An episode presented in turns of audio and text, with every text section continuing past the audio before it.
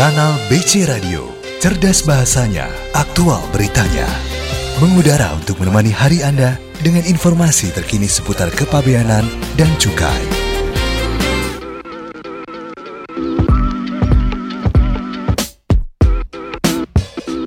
Kanal BC Radio Custom Shoes and Entertainment Station. Selamat uh, pagi menjelang siang atau udah siang nih sahabat BC ya. Di sini Insight ketemu lagi barengan dengan saya Tegar Nawawi dan sahabat BC uh, di hari ini kita bakal ngobrolin mengenai uh, pengelolaan kinerja nih ya kan seperti yang sahabat BC tahu kita sudah berada di akhir tahun tahun 2022. Nah, pastinya uh, kewajiban-kewajiban terkait dengan pengelolaan kinerja nih jangan lupa nih. Nah, tapi topik kita di hari ini sahabat BC tentang pengelolaan kinerja organisasi. Wah, ada yang baru nih dengan pengelolaan kinerja organisasi. Apa aja itu ya? Nah, kita bakal obrolin dengan kedua narasumber kita sudah hadir ya di studio Kanal BC Radio. Yang pertama adalah Mas Muhammad Muklis. Kita sapa dulu. Selamat pagi, Mas Muklis ya. Iya, selamat pagi Mas Tegar. Apa kabar Mas Muklis uh, pagi hari ini? Alhamdulillah baik. Gimana Mas? Sudah sarapan kah? Sudah ngopi pagi hari ini? Waduh, Sudah? Sudah semuanya Mas. Tegar. Oh baiklah kalau gitu. Yang kedua adalah Mas Samuel Silitonga. Panggilannya Mas Samuel, benar ya? Bener bener. Oke. Apa kabar Mas Samuel pagi hari ini? Sehat Mas Tegar. Pertanyaan saya sama. Sudah ngopi? Sudah sarapan? Sudah dong. Oh sudah ya. Biar baiklah. semangat nih. Oh baiklah. Karena saya belum menawarkan sarapan nih pagi hari ini nggak apa-apa ya. Aman Mas Tegar. Aman ya.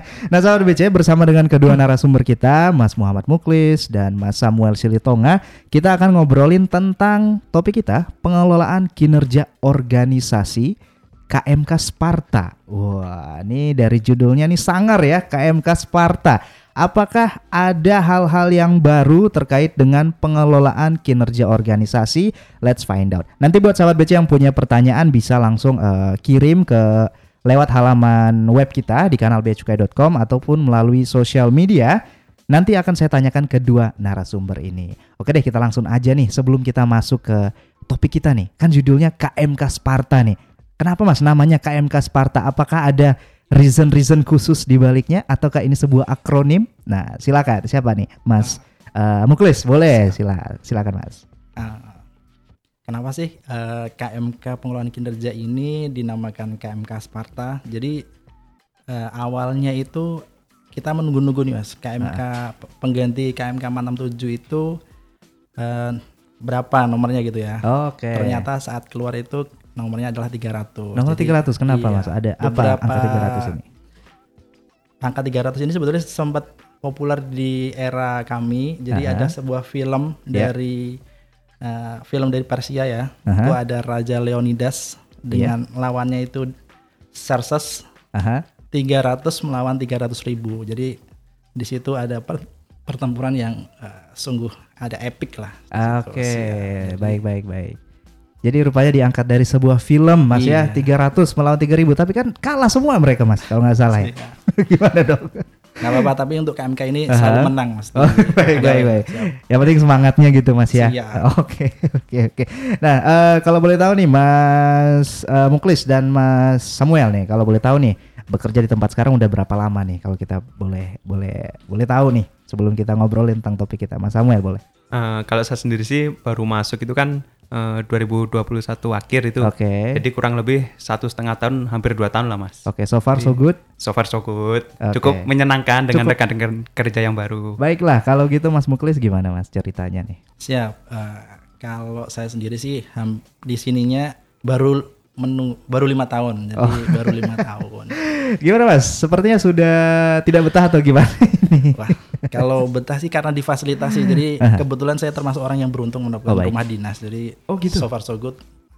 Eh, baru lima tahun ya? Iya, baru lima Oke, tahun. oke. Nah dengar-dengar Mas terkait dengan pengelolaan kinerja KMK Sparta ini kemarin katanya baru ada baru eh, dari tempat Mas Samuel, eh, Mas Muklis dan Mas Samuel baru melakukan sosialisasi Mas ya benar ya? Siap. Sebetulnya kalau sosialisasi ini dilakukan oleh kementerian Mhm. Oh, kepada gitu. seluruh satker seluruh eselon 1 sampai Mhm. ke unit terkecil. Oke, kemarin sosialisasinya kapan tuh Mas? Siap. Kalau sosialisasinya sendiri, kalau KMK-nya sendiri terbit di bulan Juli, 28 Aha. Juli. Cuma kalau sosialisasi baru dilaksanakan di bulan September kemarin, seperti Mhm. itu Mas. Jadi dulunya KMK 467 Mm-mm. selama 8 tahun itu sempat ada perubahan satu kali di tahun 2015 dan ini ada perubahan penggantinya yaitu KMK 300 tahun 2022 seperti itu Mas Tegar. Oke baik, berarti ada perubahan dasar aturan nih ya Kementeri, eh, keputusan Menteri Keuangan di Sahabat BC dari yang sebelumnya nomor 467 itu di, di tahun 2014 tadi ya Mas Muklis ya. Iya, sungguh familiar itu waktu itu. So, Kemudian di aturan yang baru nih di tahun ini KMK 300. Wah, ini yang eh, latar belakang Sparta tadi Mas ya. Siap. Oke, baik. Kalau begitu boleh Mas diceritain nih latar belakang adanya perubahan KMK 67 ini kenapa harus dirubah? Kenapa Mas? Kalau diceritain bakal panjang nih Mas, tapi singkatnya sih karena Aha. ada perubahan kebijakan baik di tingkat Baik. nasional Mhm. maupun di tingkat kementerian. Oke. Nah, mengingat awalnya itu ada beberapa kebijakan, nah ini disimplifikasi gitu. Dan mengingat tantangan organisasi eh, organisasi itu semakin dinamis, Mhm. nah, di sini diperlukan perubahan baik dari internal maupun eksternal seperti itu Mas Baik, Tegar. baik, Oh, baik, baik. mungkin sebagai contoh Mas, Ah, ah, eh, di tingkat nasional itu pada tahun 2019 Ya. itu terbit PP nomor 30 tentang penilaian kinerja PNS. Nah, meskipun terbitnya kan tahun 2019 nih, nah, implementasinya itu baru dilakukan pada tahun ini. Mm-mm. Eh, kan itu ada masa tenggang kurang lebih tiga tahun itu Ya. dimanfaatkanlah eh, oleh Kementerian Keuangan Mhm. untuk menyusun peraturan baru ini KMK 300 ini. Baik. Nah, dalam hal kan dalam beberapa tahun terakhir itu selain itu juga muncul nih peraturan-peraturan baru Aha. terkait kinerja. Nah, maka dari itu eh, penyusunan KMK 46 eh, KMK 300 ini perlu waktu. Hmm, ya Eh, benar-benar. Selain itu kan juga eh, dari kementerian juga perlu melakukan diskusi juga eh, Mhm. dengan masukan dengan seluruh eselon 1 sebagai para pelaksana kebijakan. Mm-mm. Eh, selain itu Mas, eh, kalau di Kementerian Keuangan sendiri itu kan ada juga peraturan yang tidak ada di instansi lain. Oh gitu. Iya, Hmm. misalnya terkait terkait pengelolaan kinerja ini mas. Iya, Oh, terkait baik. pengelolaan kinerja misalnya terkait dialog kinerja individu, Oke. dialog kinerja organisasi maupun penilaian kinerja berdasarkan kualitas kontrak kinerja. Oh, Seperti gitu. itu, Mas. Oh gitu. Oke, kalau gitu Mas, nih hal-hal yang diatur di KMK yang eh, baru ini outline-nya kurang lebih apa aja sih Mas di peraturan KMK nomor 300 tahun 2022 ini? Oh, untuk KMK 300 sendiri eh, ada empat outline ya, ada empat hal utama yang penting yang di mana eh, pengelola kinerja organisasi itu atau di KMK 300 ini Aha. eh, perlu dijadikan atensi. Di, pertama itu ada klasifikasi manajemen kinerja, di Mhm. dalamnya ada organisasi dan pegawai, Mhm. ada struktur manajemen kinerja, Mhm. yang ketiga ada kerangka kerja sistem manajemen kinerja, dan yang terakhir itu sistem informasi manajemen kinerja. Oke baik. Itu kan hal-hal yang baru di, yang diatur di KMK baru ini Mas. Emang berarti di KMK sebelumnya nggak ada Mas ya? Secara garis besar ada mas, cuma Oh ada. Baik. disempurnakan tadi ada Ah, ah. tantangan baru baik Mhm. itu untuk organisasi dan untuk pegawai. Hmm gitu. Itu kan tadi empat eh, empat apa ya? Empat klasifikasi utama gitulah ya, empat golongannya. Nah, hal yang baru nih Mas, yang di yang ada di KMK 300 ini mungkin tadi yang udah disebutkan empat secara lebih detail lagi ya. Eh, Ada hal-hal baru apa di situ, Mas? Eh, baik, Mas. Jadi eh, untuk hal-hal baru di KMK 300 khususnya mengenai manajemen kinerja organisasi, Mas ya. Mhm. Yang pertama itu ada prinsip manajer manajemen kinerja itu ada lima, Mas. Ya. Ada objektif, terukur, akuntabel, partisipatif, dan transparan. Mhm. Mungkin kalau di KMK sebelumnya, di KMK 467, sebelumnya kita kenal ada asas objektivitas, asas keadilan, dan trans- transparansi. Mhm. Kemudian ada juga eh, terdapat penambahan struktur manajemen kinerja, Mas. Mungkin kalau yang di sebelumnya di KMK 467 itu ada istilah MKO, SMKO, iya, benar, benar, benar, MMKO. Aha, aha. Nah, sekarang itu ada struktur yang baru. Struktur yang yang baru, Iya, betul, Mas. Yang pertama ada komite manajemen kinerja.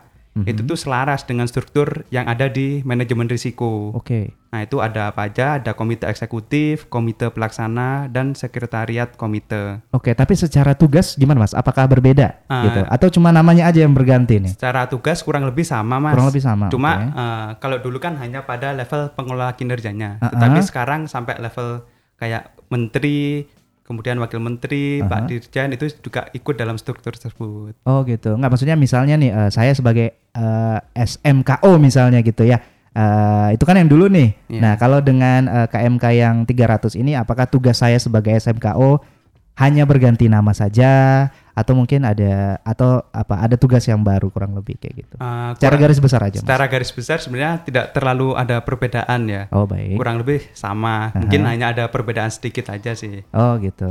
Oke, baik-baik. Terus ada apa lagi nih, Mas? Nah, selain itu ada ada juga nih penambahan ruang lingkup eh, dalam manajemen organisasi. Itu yang pertama ada unit eselon, unit organisasi non eselon, Mm-mm. kemudian ada juga staf ahli, staf khusus dan tenaga ahli serta lembaga non struktural. Baik. Kemudian ada juga eh, perubahan terkait penamaan dari kontrak kinerja. Sebelumnya Waduh, kan heeh. heeh.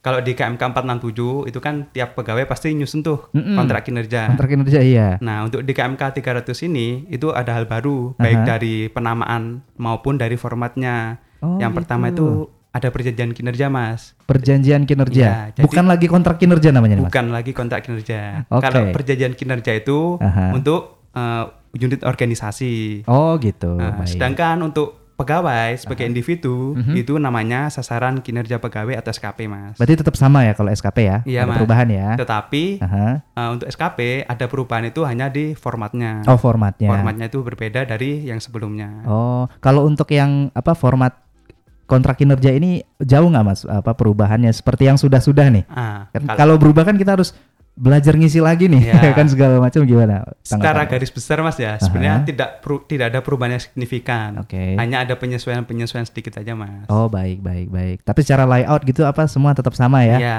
dan pasti kalau sebelumnya eh, udah pernah menyusun kontrak kinerja bisa lah mempelajari untuk yang baru. Mas. Kalau yang disusunkan bagaimana mas? yang minta disusunkan. Waduh, harus susun sendiri ya? harus nyusun sendiri Iya kan eh, itu udah jadi tanggung jawab masing-masing pegawai mas. iya benar Masa benar. dikerjain oleh temannya gitu. Iya, apalagi oh ya udah langsung lanjut lanjut gimana mas? M- eh, mungkin ada lagi nih mas terkait perubahan kinerja mas. Kalau du- dulu kan misalnya kalau mau adedum adedum kakak, Oh iya, gitu. misalnya itu paling lambat eh, tanggal 20 Juli atau 18 Oktober kalau ada perubahan karena kebijakan. Nah, Mm-mm. untuk yang sekarang di KMK 300 itu lebih fleksibel. Baik. Jadi eh, menyesuaikan dinamika internal maupun eksternal di Kemenq. Mhm. Namun meskipun fleksibel itu harus tetap menjaga akuntabilitas kinerjanya, Mas. Mm, mm, mm, mm. Oke, itu terkait dengan indikator kinerja yang lebih fleksibel ya. Nah. Iya, Mas. Berarti sekarang ya, oke. Iya, untuk nomor 6 ya Mas, ah, kita selanjutnya ada apa? siap. Awalnya yang dulu eh, trajektori target itu triwulanan, semesteran, tahunan. Ah, ah. Untuk Kalau yang sekarang? Ya, untuk yang sekarang itu ada trajektori di itu eh, bulanan, baik itu di bulanan. perjanjian kinerja atau di SKP-nya Oh. sebagai pegawai. Berarti kalau dulu kan itu per kuartalan ya biasa Iya, dia kan. Kalau sekarang udah bisa Nanti- di breakdown bulanan ya. Iya, di bulanan nanti di sistem akan disesuaikan di, per bulanan. Jadi Oke. di sini juga di KMK 300 ini menghilangkan blank spot. Kalau dulu triwulanan kalau masa waktunya kurang dari 75 hari kalender blank spot. Kalau sekarang tidak mengenal blank spot. Hmm. Oh, Makanya sekarang ada trajektori bulanan. Oke, oke, oke. Berarti yang ah.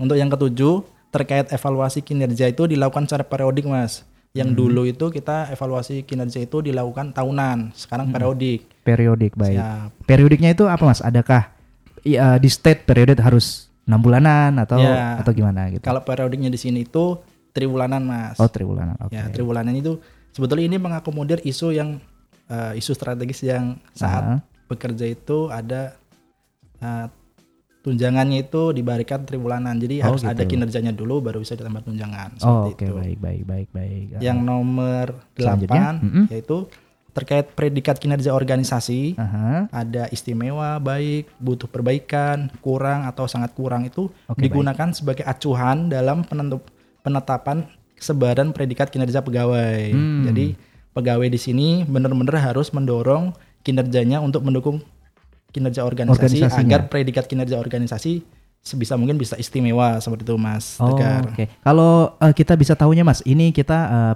kinerja organisasinya baik, istimewa itu bisa dilihat di mana Mas kalau boleh tahu gitu. Apakah di apa di perjanjian kinerjanya atau di hasil rekapnya ada nggak eh, cara kita bisa tahunya Oh gitu? siap. Kalau itu by nilai mas. By Jadi nilai, oke. sebetulnya ada nilai. Oh, ada range-nya gitu? Ada range-nya. Oh, Jadi oke, kalau baik. nilainya di atas 100 itu Aha. istimewa, 90 sampai 100 itu baik Aha. eh, dan seterusnya ke bawahnya gitu Ya, mas. oke. Lanjut. Untuk yang terkait eh, poin ke-9 itu ada terkait kualitas komitmen kinerja. Dulu terkenalnya K3 itu kualitas kontrak kinerja, sekarang jadi kualitas komitmen kinerja. Oh, Dulu- ganti nama juga berarti Mas ya? Ganti nama juga. Kayaknya bukan dulu sampai sekarang. ya kan berlaku tahun Iya. depan kan ini ya. Siap. Aha.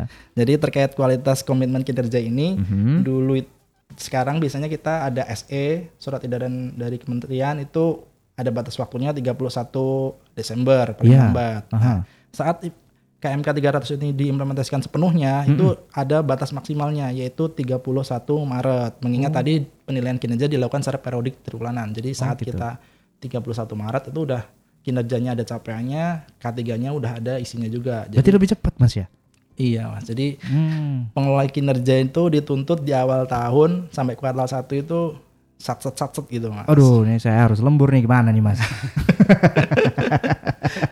Iya. Berarti kan sampai Desember ya sebelum Iya, sebelumnya sebelum ya. sebelumnya masih dikasih waktu sampai Desember. Hmm, Sekarang nggak bisa disusulkan mas. Jadi 31 sudah harus dinilai udah batas waktu terakhir seperti itu. Nah, seperti itu sahabat BC ya. Jadi kalau sudah berlaku tahun depan ingat tuh 31 Maret terakhir ya untuk kualitas berarti itu sekalian review apa segala macam gitu Mas ya. Mas, siap. Nanti kalau ada orang mutasi di pertengahan karena sudah diisi terus mutasi promosi Nah, iya, atau itu gimana, geser-geser gitu rolling gitu Aha. itu membuat kontrak kinerja baru dan harus segera diisikan secepatnya mungkin Mas. Kita ada batas waktunya satu bulan. Oh gitu. Siap. Oh, itu untuk case-case yang misalnya Ya, rolling, case-case pindah rolling ya gitu-gitu. segala macam Siap. ya. Jadi nah IQ eh, K3-nya nih gimana review-reviewnya? Ini kan sekarang lagi berjalan gitu. Iya, lagi berjalan di sini.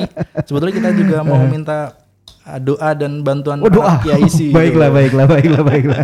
Jadi sampai saat ini tuh kita memang masih ya kurang lebih masih 50-an lah untuk 50% 50 maksudnya. persen.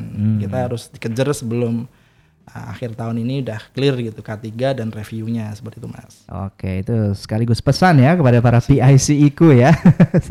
Sekalian diingatkan Mas Muklis tuh terkait dengan K3-nya. Dan yang terakhir Mas ini Aha. eh, sebetulnya ini concern pimpinan ya. Jadi saat kita menyebutkan organisasi berarti organisasi itu memiliki stakeholder Mas. Oh, iya betul. Nah, sekarang kalau penilaian, kalau bahasanya evaluasi kinerja atau penilaian kinerjanya itu Mhm. dititik beratkan dulunya di tingkat internal, internal proses dan LNG itu learning and growth.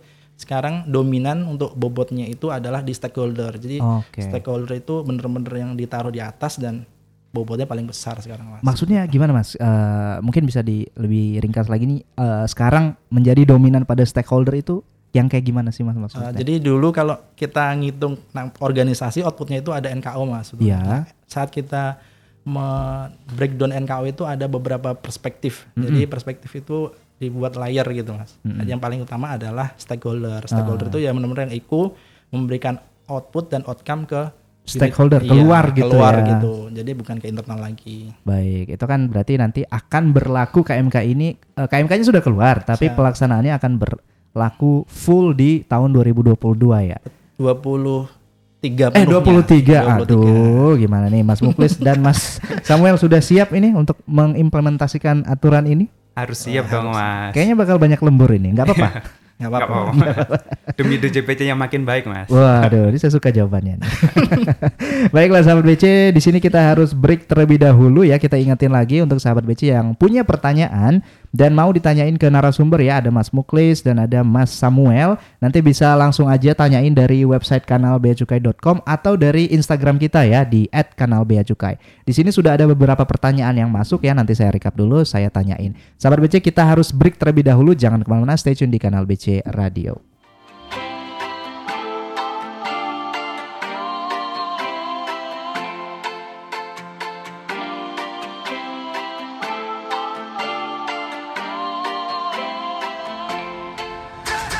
You call me on the telephone, you feel so far away.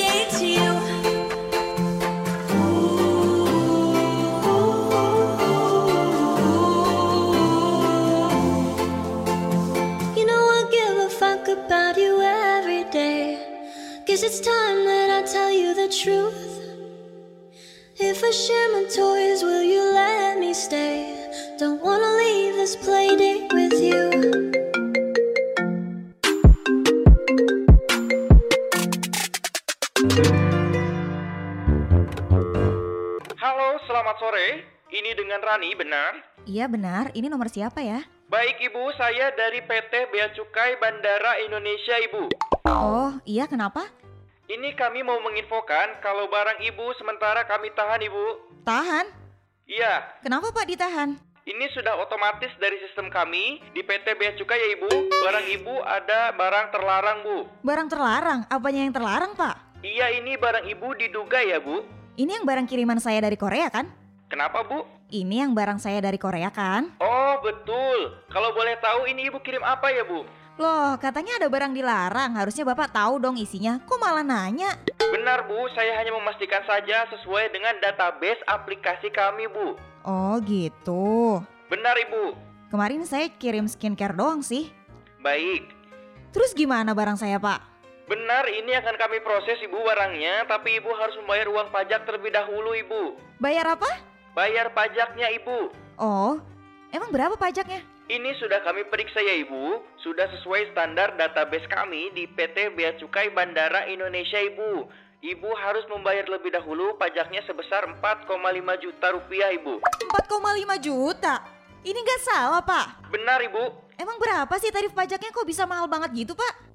Ini sudah sesuai Ibu dengan data kami. Ibu harus bayar terlebih dahulu Loh supaya iya, barang kalau bisa udah keluar sesuai Ibu. saya mau tahu dasarnya.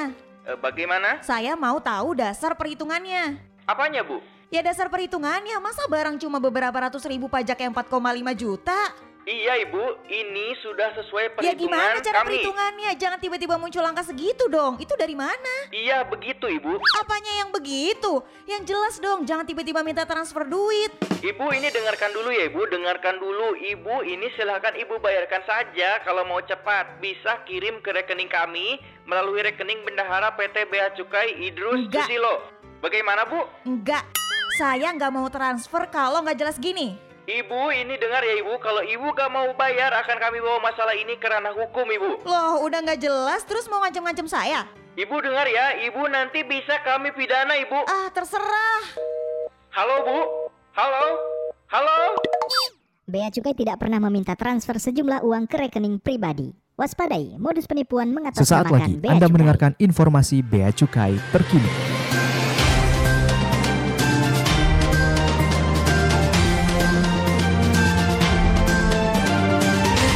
Informasi pertama di hari ini sahabat BC Sinergi Bea Cukai dan Polri berhasil menggagalkan penyelundupan jaringan narkotika internasional yang akan masuk menuju Provinsi Aceh melalui jalur laut menggunakan kapal nelayan. Tim gabungan melakukan penyisiran di sepanjang Sungai Leuge pada Kamis 6 Oktober silam. Berdasarkan hasil pemeriksaan, tim gabungan berhasil mengamankan 179 kg narkotika jenis metamfetamin atau sabu-sabu yang dikemas dengan bungkus teh Cina ke dalam 4 karung goni berwarna putih dan tiga buah tas berwarna biru. Pemerintah Kabupaten Temanggung merealisasikan dana bagi hasil cukai hasil tembakau yang telah diberikan kepada pemerintah kabupaten sesuai peruntukannya. Kepala Bagian Perekonomian Setda Pemkap Temanggung Vita Parmadewi menjelaskan, alokasi dana DBHCHT sebanyak 50% yang peruntukannya adalah 10% untuk bidang penegakan hukum dan 40% untuk bidang kesehatan.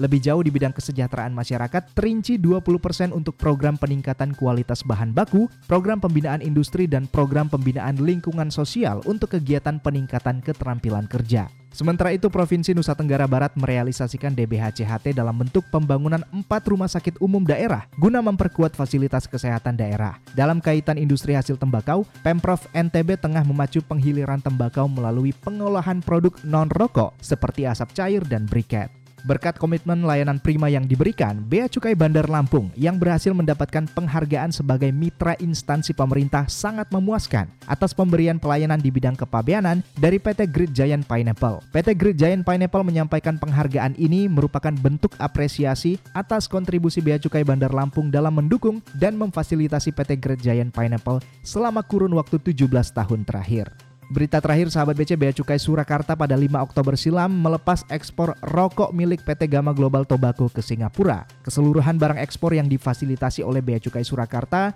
berjumlah 3 juta batang rokok yang diberangkatkan melalui pelabuhan Tanjung Emas menuju Singapura. Total devisa yang dihasilkan mencapai 62 ribu US dollar dengan pungutan negara yang apabila terhadap rokok tersebut dijual secara lokal terdiri dari cukai dan pajak yang lain mencapai 2,4 miliar rupiah. Sekian informasi Bea Cukai terkini. Kembali ke kanal BC Radio, Customs News and Entertainment Station.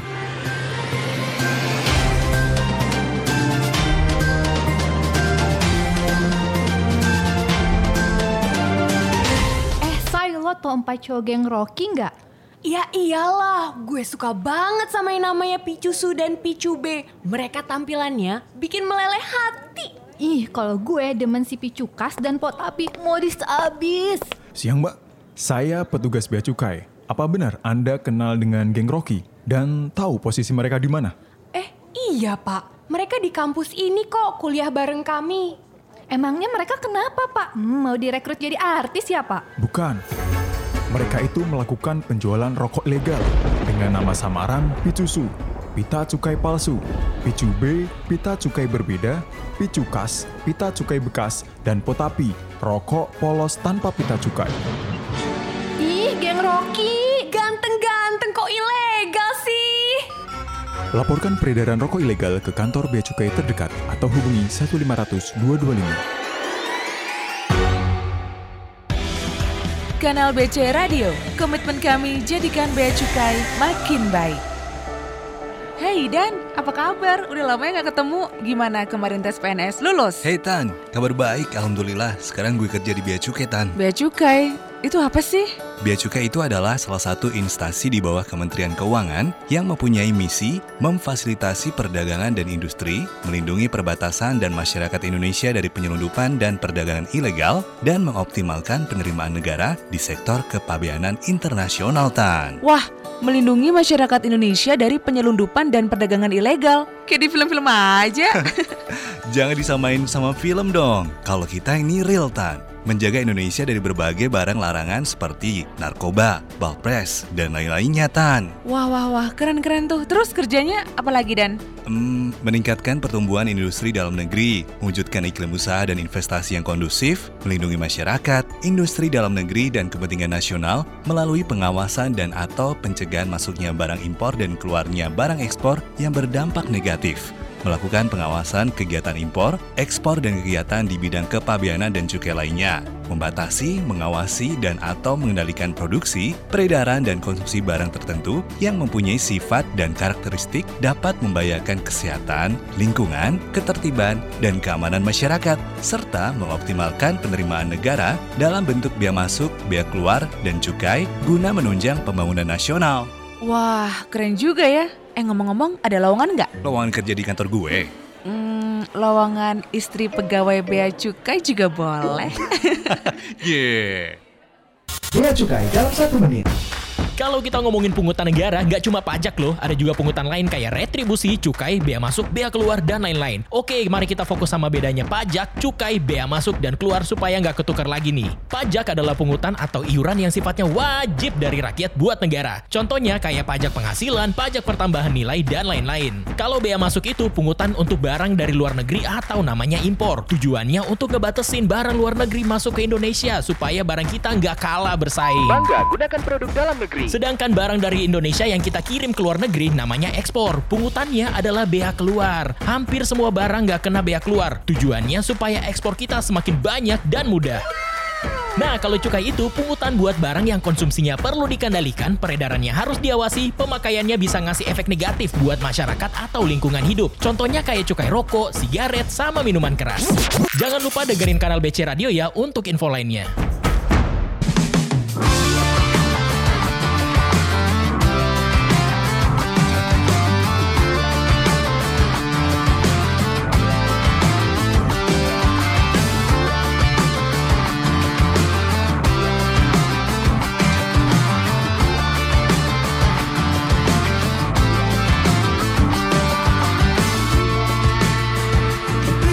Pikiranku ada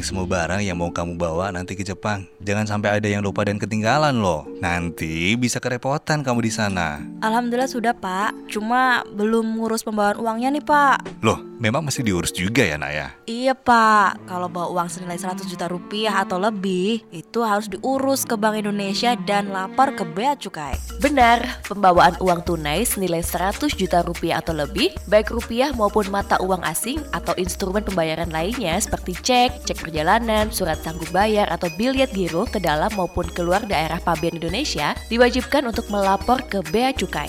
Untuk orang yang membawa uang tunai rupiah sejumlah 100 juta rupiah atau lebih keluar daerah pabean Indonesia wajib melampirkan izin dari Bank Indonesia. Sedangkan orang yang membawa uang tunai rupiah sejumlah 100 juta rupiah atau lebih ke dalam daerah pabean Indonesia akan diperiksa keasliannya lebih lanjut oleh Bea Cukai. Untuk info lebih lanjut hubungi kontak center Bravo Bea Cukai 1500225. Oh ya udah. Kalau gitu langsung aja ya diurus biar semuanya aman. Siap pak. Bang Toib, Bang Toib, kenapa nggak pulang-pulang sih? Ih, hari ini katanya mau pulang. Mami teleponin yang angkat orang. Mi, abang pulang. Eh, abang, Mami cariin loh dari tadi. Mami teleponin yang angkat cewek. Tiba-tiba nongol depan rumah pakai taksi. Hmm. Iya Mi, maaf. Abang bisa jelasin. Tadi tuh abang udah sampai di Indo. Pas abang buka HP baru yang beli di Amerika, malah hilang sinyalnya. Padahal udah pakai nomor lokal loh Mi. HP baru tiba-tiba sinyal hilang bang. Ih si abang mah kebanyakan alasan deh. Enggak, abang kan belum selesai cerita. Ternyata kalau kita beli HP di luar negeri, sinyalnya bakal keblokir.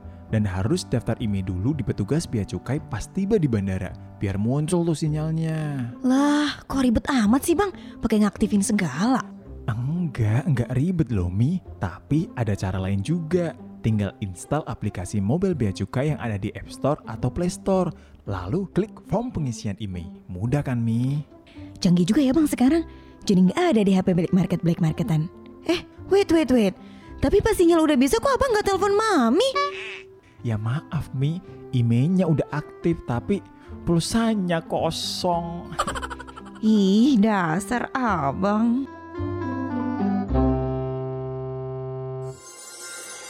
Kanal BC Radio, cerdas bahasanya, aktual beritanya. Mengudara untuk menemani hari Anda dengan informasi terkini seputar kepabeanan dan cukai.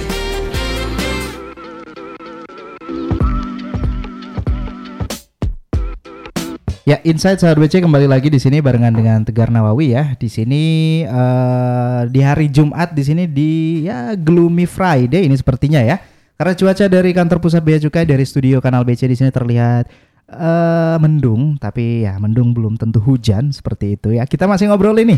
Topik kita siang hari ini tentang pengelolaan kinerja organisasi ya dengan eh, sehubungan dengan adanya KMK yang baru yaitu KMK 300 di tahun 2022 ini. Masih bersama dengan narasumber kita yang pertama ada Mas Muhammad Muklis, kemudian yang kedua ada Mas Samuel Silitonga. Nah, Mas, mungkin tadi di sesi pertama ya kita tadi eh, hal take pointnya adalah ada beberapa hal baru Mas yang diatur di KMK yang baru ini di KMK 300 ini. Mungkin bisa di-refresh lagi Mas gam- garis besarnya aja hal-hal baru tadi yang diatur di KMK terbaru ini apa aja tadi Mas? Iya mas, jadi eh, hal baru yang diatur di KMK 300 khususnya terkait manajemen kinerja organisasi itu ada perubahan terkait prinsip manajemen kinerja, ada juga struktur manajemen kinerja yang baru, Mm-mm.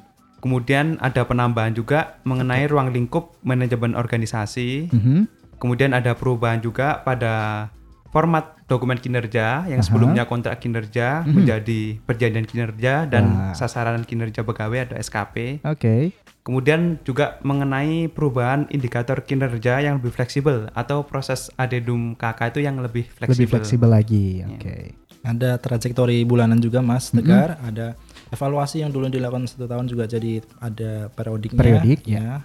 Terus ada namanya predikat kinerja organisasi Aha. sebagai acuan penetapan sebaran predikat kinerja pegawai. Mhm. Ada juga yang penginputan K3 atau kualitas komitmen kinerja itu maksimal 31 Maret. ya. Oke. Sama pergeseran uh, pers- uh, bobot perspektif di mana yang dominan sekarang adalah yang stakeholder seperti itu. Mas. Oke baik. Ini Mas di eh, KMK yang baru ini kita kenal ada manajemen kinerja organisasi. Nah, mungkin bisa di eh, lebih diterangkan nih manajemen kinerja organisasi itu apa dan bagaimana? Nah, silakan nih, Mas. Baik mas, jadi manajemen kinerja organisasi itu eh, namanya manajemen kinerja otomatis mengenai eh, manajemen kinerja dalam rangka pelaksanaan TUSI. Ya. Nah, dalam pelaksanaan tentu eh, kita melakukannya dalam rangka untuk mencapai tujuan organisasi di JBC mas. Betul. Khususnya kalau di level kita berarti di DJBC. Heeh. Nah itu meliputi apa aja? Ada di Kementerian Keuangan. Kalau secara garis besar Kementerian Keuangan terdiri Mhm. dari menteri dan wakil menteri. Mhm. Kemudian unit level 1. Nah kalau kita di DJBC ini ada di unit level 1 Level ini. 1. Oke. Kemudian ada unit level 2.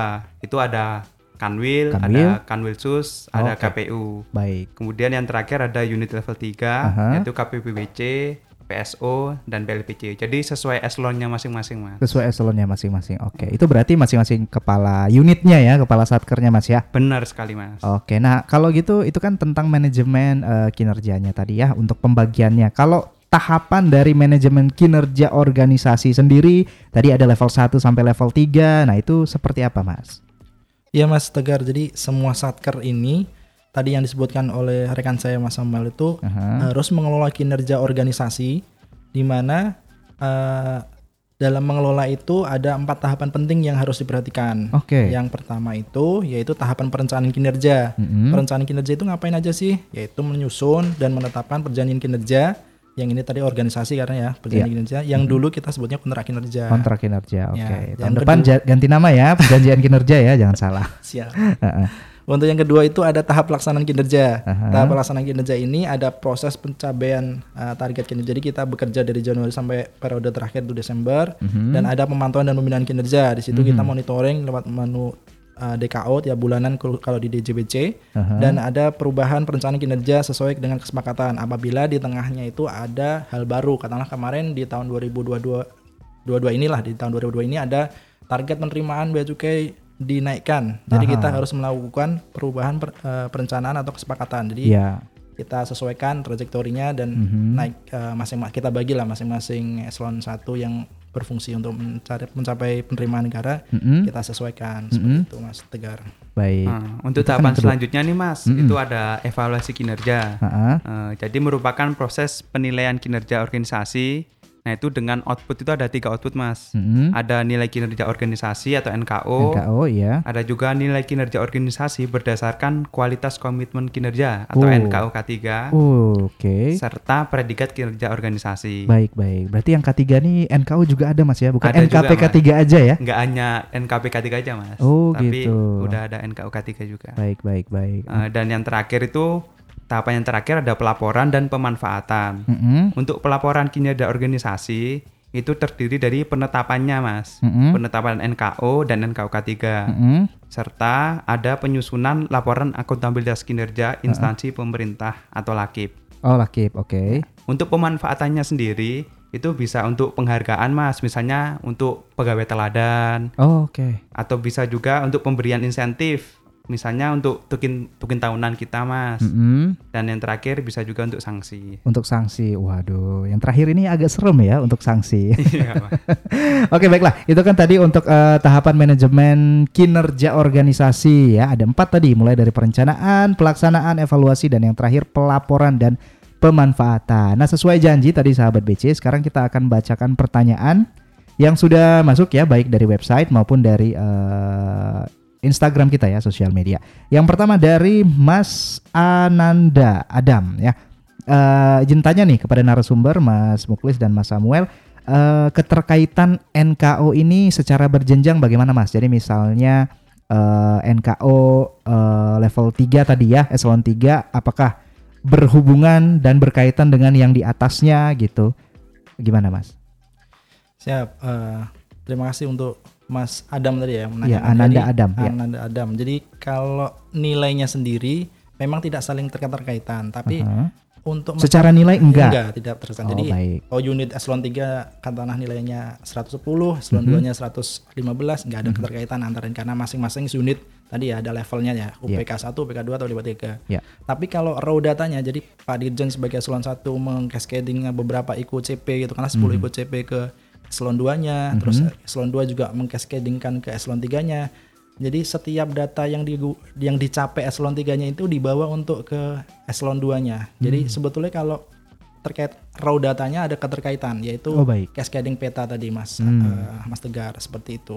Oke, kalau secara nilai tidak, tapi secara uh, pengumpulan data gitu ya, itu berkaitan ya. Iya. Oke, baik. Semoga menjawab ya terkait pertanyaannya Mas Ananda Adam. Kemudian kita pertanyaan selanjutnya dari Rico Samuel.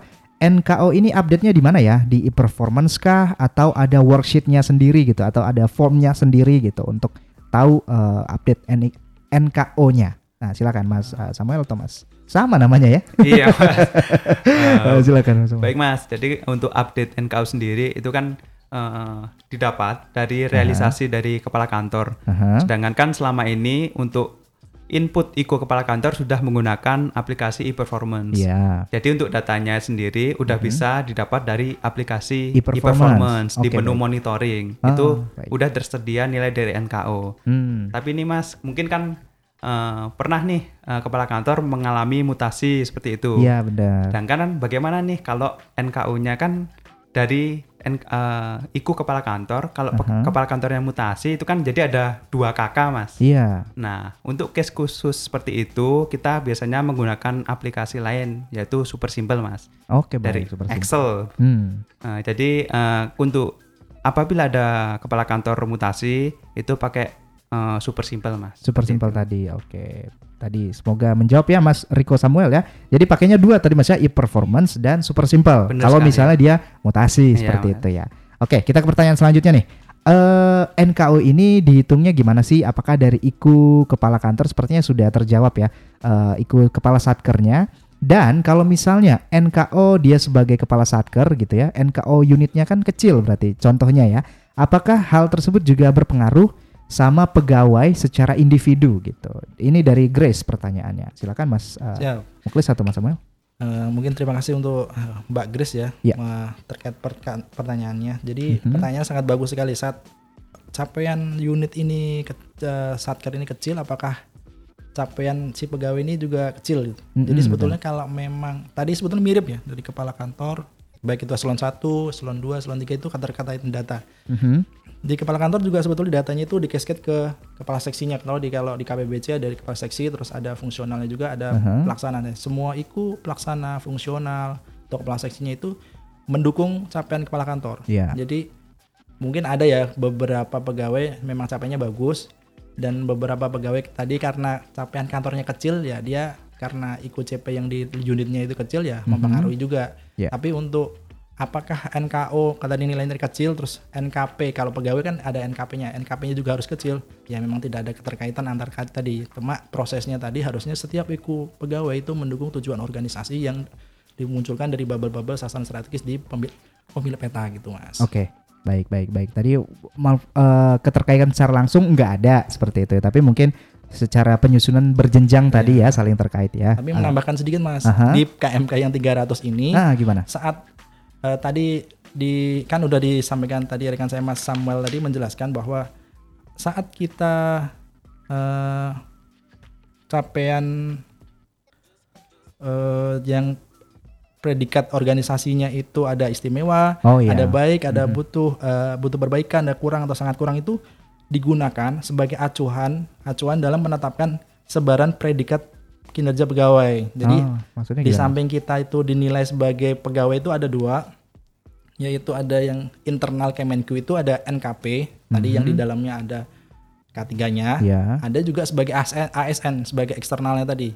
Itu ada rating hasil ker- hasil kerja dan rating hasil perilaku kerja. Itu membuat sebuah predikat kinerja pegawai. Dan Mhm. predikat ini dipengaruhi dari predikat unit organisasinya. Oh, seperti oke. itu, Mas. Jadi seumpamanya organisasinya kecil, ya sebarannya Kecil yang juga. dominan ya seperti itu.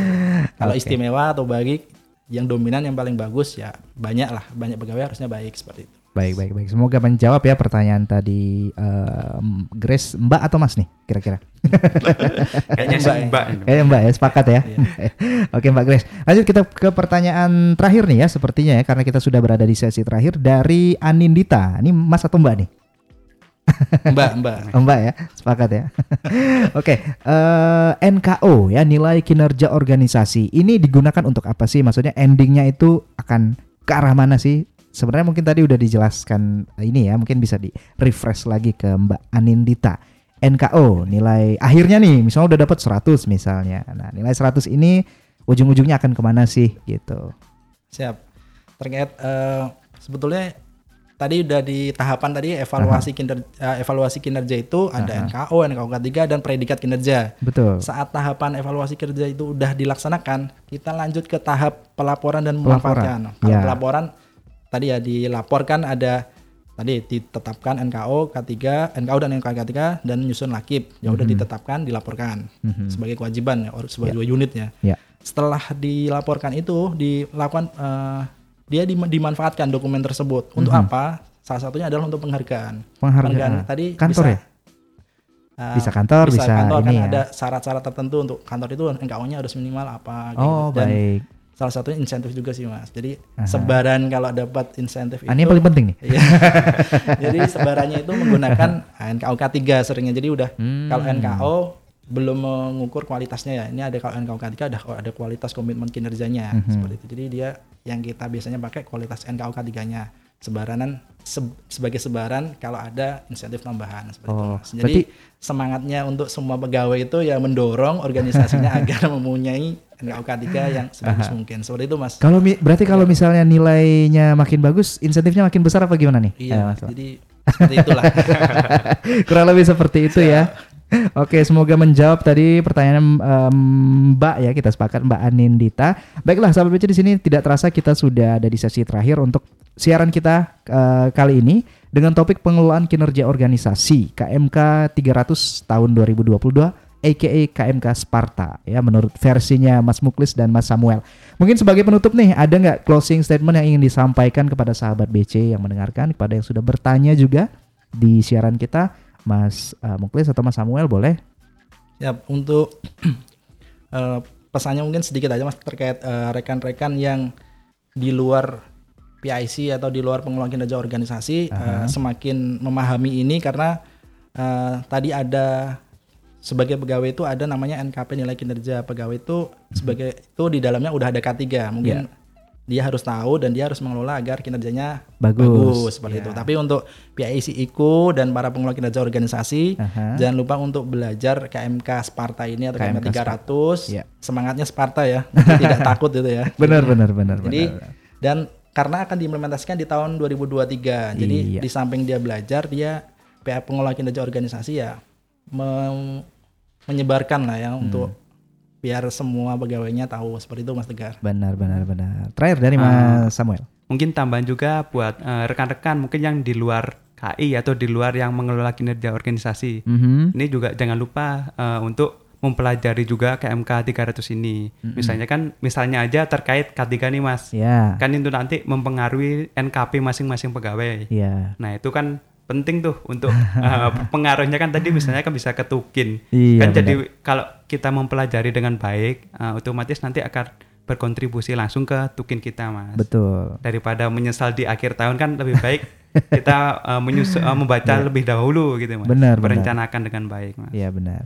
Ya, ini kan KMK baru nih. Apakah ada mas rencana untuk mungkin melatih? kan yang diatur bukan cuma terkait pengelolaan kinerja organisasi ya. Mungkin kan banyak nih yang diatur kan. Apakah ada rencana untuk di apa sih pelatihan atau declare something kayak gitu mas ke teman-teman eh, PIC IKU mungkin atau ke teman-teman satker mungkin rencana. gitu. Kira-kira ada nggak mas tahun depan Ya. atau gimana? Kalau kita agendakan mungkin uh, kegiatan tahunan kita memang ada TOT Oh, training of trainer terkait pengelolaan kinerja. Nah ini Mhm. mungkin akan dibawa ya di momen itu untuk uh, sebagai uh, tambahan ilmu sebagai Aha. saat kita mengelola kinerja organisasi itu biar uh, sesuai dengan tujuan organisasi baik di atasnya seperti itu mas. Oke, baiklah. Itu ada sedikit bocoran ya, walaupun tidak secara spesifik Mas Muklis ya. Sahabat BC kalau gitu eh, terima kasih ya, yang sudah mendengarkan dan yang sudah berpartisipasi lewat pertanyaan tadi ada eh, Ananda Adam, kemudian ada Rico Samuel, ada Mbak Grace dan Mbak Anindita. Ada yang juga dari Mas Hanif ya menanyakan rekaman siaran-siaran yang sudah lewat Nanti bisa diakses Mas di podcast kanal Bea Cukai di Spotify, Apple Podcast, Google Podcast dan Anchor FM. Kalau gitu kita pengen ngucapin terima kasih buat Mas Muklis ya. Terima kasih Mas Samuel, terima kasih. Terima kasih juga Mas Tegar. Untuk waktunya sudah sharing-sharing di sini. Sahabat BC kalau gitu yang bertugas ada saya Tegar Nawawi. Kita akan jumpa lagi dalam program selanjutnya. Selamat siang, selamat melanjutkan aktivitas Anda. Have a nice day. Bye bye.